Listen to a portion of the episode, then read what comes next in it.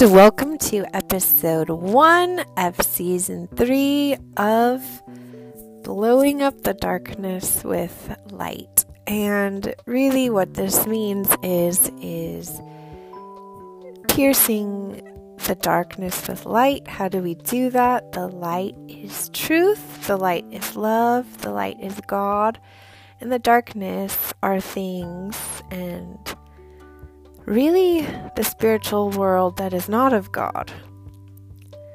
And so it's not about um, blowing anything up, really physically, but spiritually speaking.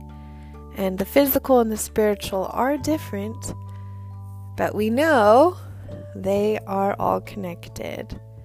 The physical and the spiritual um, are intricately connected and in, inseparable because we know that what we do physically matters. What, what I see with my eyes, what I choose to watch with my eyes, affects my thinking, which affects my choices.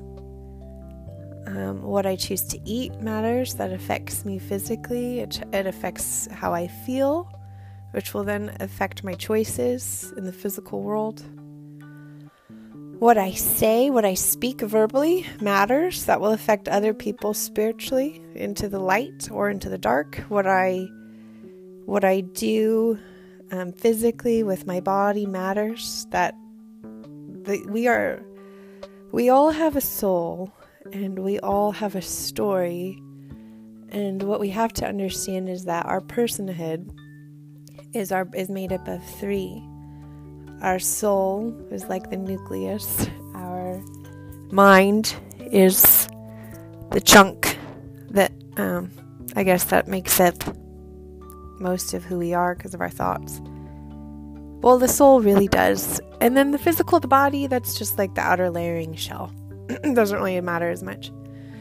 And the body is also not eternal like the soul is, which is attached to the mind.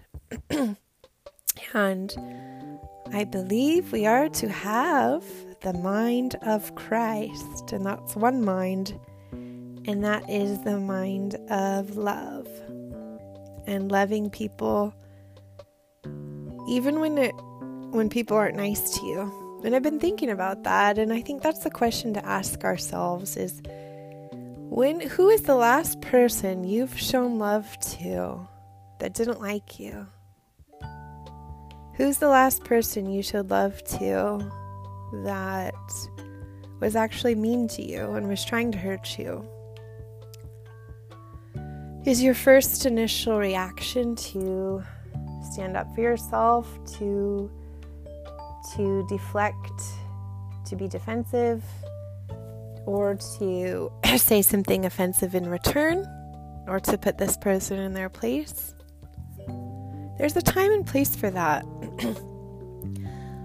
but I remember that when people did that to Jesus, he was silent. He didn't go around defending himself. He spoke truth, but he didn't need to go around defending himself because he knew who he was and he knew his mission, and ultimately, he knew his purpose. And he had a greater purpose than defending himself.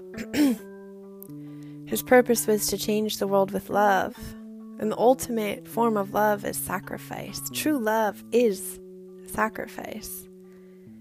And greater love has none than this than him that is willing to lay down his life for his brother. And if you're not willing to do that for your own family, I don't know if we'd be willing to do that for a stranger. But Jesus did that for those that were killing him. So, would you die for the people that are torturing you as they're torturing you?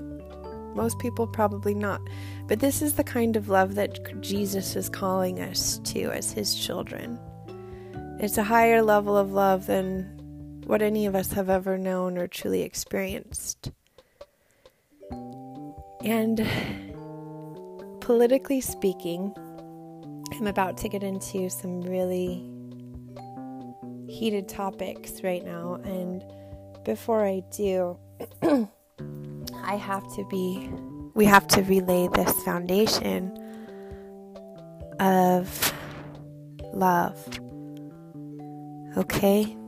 So, love was, is, and always will be the answer. There is no other way to fight the power of fear because it is fear that inhibits love.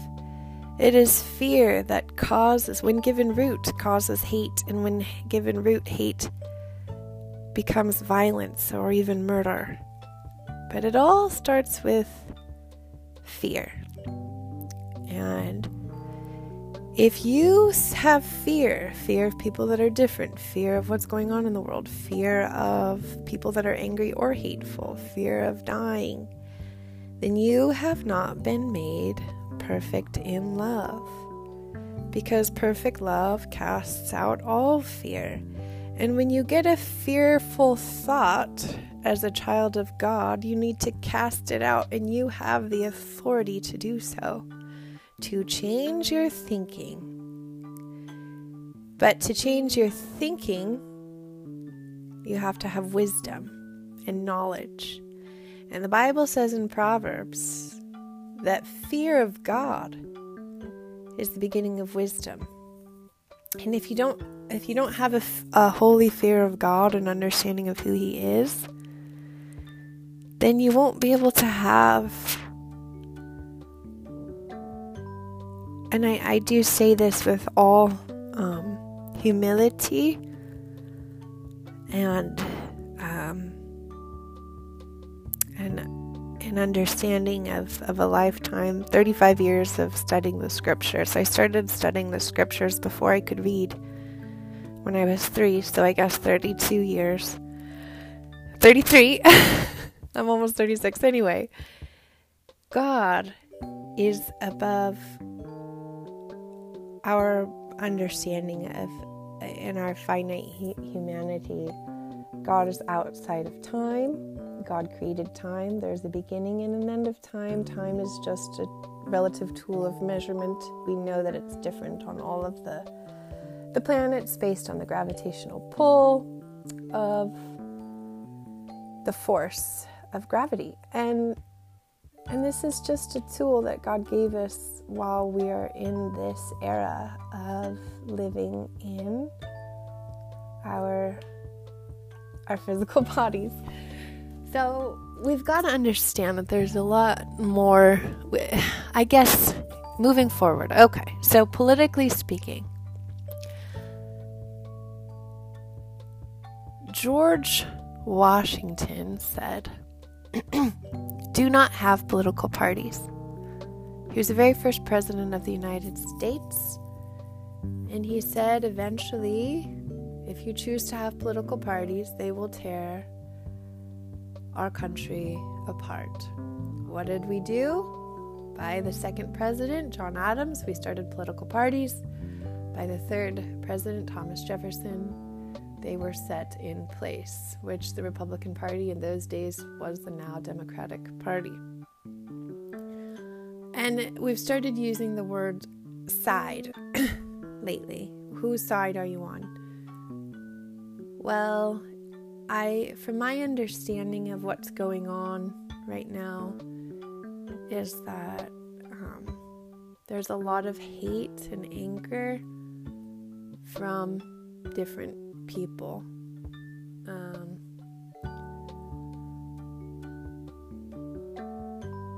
hate and racism start in the hearts of man. They begin in the hearts of men, in the hearts of women, in the hearts of people. And that is caused by fear. And fear is a choice. And so, if we're, we're not what Martin Luther King did in his most beautiful and eloquent and heartfelt, passionate speeches of uh, human rights and, and the civil rights movement and peaceful protesting and what, what they went through, he was, they were changing the laws and um, the laws of segregation, the laws they and and they were successful change the laws for black people to vote, black men, and um, there was a specific goal that they were achieving. And what the peaceful protests are fighting right now is racism. Racism is not institutionalized, it is in the hearts of men. And once you put up a sign that has any sort of hate or accusation on it, um, it will not change, it's not going to change anyone. Because the people that need to change are the people that have fear and hate in their heart. And if you are also carrying fear and hate in your heart, you are blind. The Bible says that if you hate, you do not know God. If you fear, you do not know God. And that if you hate your brother, you most certainly do not know God. So if you're going around accusing or judging anyone, it, um, you won't change them. It only portrays your own lack of love and understanding. Um, there, there is something to be said about standing up for injustice. We must stand up for injustice. We must. But that is a very individualized, complicated um, thing. It's not like having it would be like having a protest for the Ku Klux Klan. It's like it's it's a secret, right? It's in the hearts of men where racism lies. There's racism everywhere, but there's also love everywhere. There I've I've met people that are uh, we can't generalize anybody because that's not fair and that's not educated. And there are the most wonderful, um, loving, supportive people that are in the military, that are that are policemen, that that risk their lives daily, that have given their lives to be service to be service people, and there are um, they're the most loving people that have very little uh, that are minorities in our country and have struggled so hard. It's not a them or us issue, it's a human rights issue. It's not a political issue. It's a human rights issue. But we can't fight hate with hate because it's like the blind leading the blind. The the only answer is love. And I've really been meditating on the story of Ruby Bridges over the last week and how Ruby was the first black child to go to uh, all white school, and she happened to be the only little girl that showed up that day, or the whole year, in fact. There, in fact, the the people were so angry her um, and at the situation that they they picketed the line of the schoolhouse, elementary school, every day and held up signs and ter- said terrible things as little six year old Ruby walked in the doors of the school, and none of the other children even showed up for school. So all year she was the only kid in the whole school. And every day she walked to school, and one day her teacher saw her outside speaking. Of course, she didn't know what she was saying because she was far away and there was loud people rioting. When she got to class, she asked Ruby. Now, Ruby, what did you what did what were you saying when you were moving your mouth outside? And Ruby says, "Well, every day I pray for the people that are persecuting me. And today I forgot because I I pray for them on my walk to school. But today I forgot, so I stopped outside to pray for them before I came in." because I love them. And that's from a six year old child, loving those that persecute you. If you haven't done that, if you haven't loved someone that's persecuted you,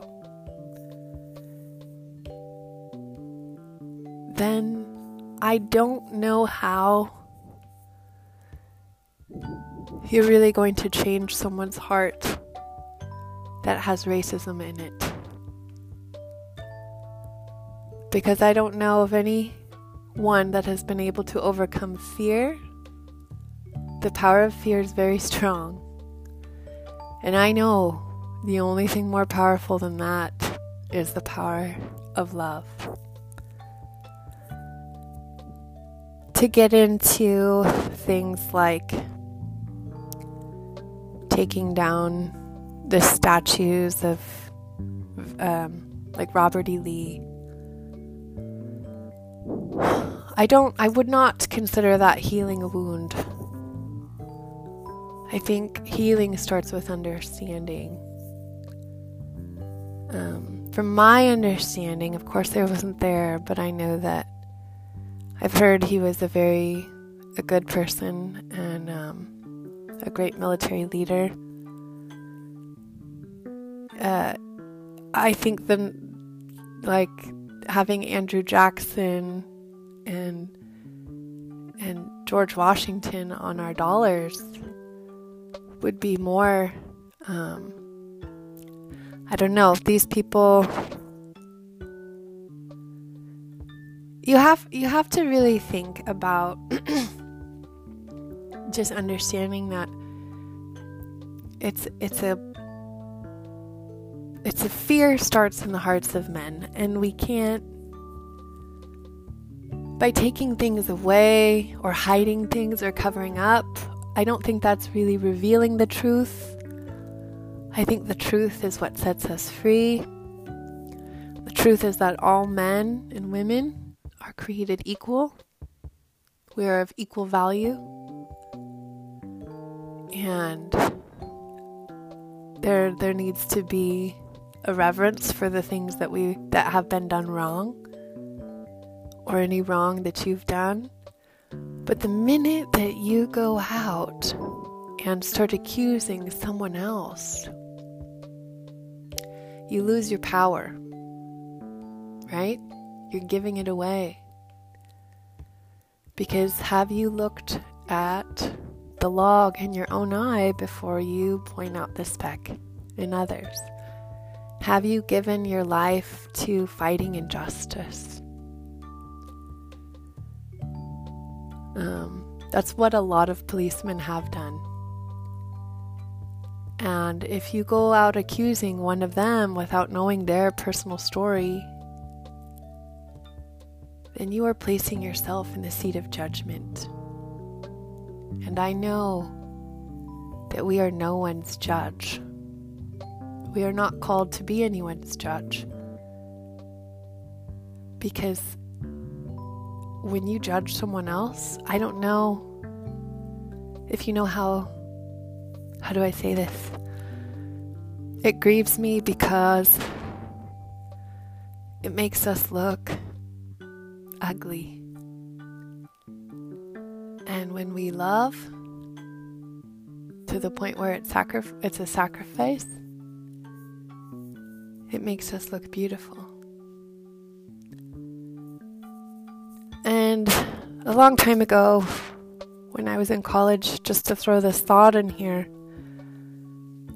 um, a long time ago when I was in college, my favorite professor, Professor Afshar, one of them, oh, so cool. He was uh, he's Iranian, and he said, you know, it's just really interesting how, like growing up in Iran, he said that they never talked bad about their military leaders, or there wasn't like public, or their like um, political leaders, or their there that's it just wasn't something that happened in publicly and he said that their culture looks upon the American culture at when when we when we're full of hate and we say things that are hateful publicly about our leaders. He said that the, the Middle East culture looks at that as a as a sign of weakness and deunification, and that that is a time. So, anyway, the last month I've been thinking when this um, the last few months, ever since we've got evacuated, uh, ever since we've been quarantined, I felt that there would be, um, and my friend Rachel prophesied that there would be looting and violence and chaos coming.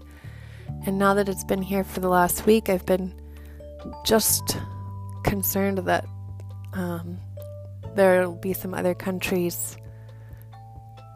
Yeah, so other countries are like taking note of what's going on and they are ready to attack because they they see that we're not unified so that's a real problem. It's just another mindset. I'm not saying to be worried. It's just to be aware that there's greater we can't fight the enemy unless we know who the enemy is. Uh, the enemy we're not the, each other we're not the enemy. Even russia and china as much as no they're not the enemy. The real enemy either is satan and he rules with the spirit of fear and so that's why we have to cast it out in jesus name and um I would say, moving forward, I don't believe having a political party having political parties are necessary or good. I would not I would not condone them anymore at this point. I would say vote for the person that you believe as an individual has integrity. Because integrity is doing the right thing when no one is looking. And if you're able to see past stupid things people say, mean things people say, hurtful things people say, and forgive them, then you're on a on a good path. Because forgiveness is also the answer. But also standing up for what's right is the answer in a kind way. Uh, because right now, again, last thing I'm going to say, we're not fighting a battle against yeah it's a, it's a battle against the it's a spiritual battle, and the battle belongs to the Lord, and we can only do that through obeying Him, following Him, and love. Because God is love, and once we stop loving, we have nothing to offer.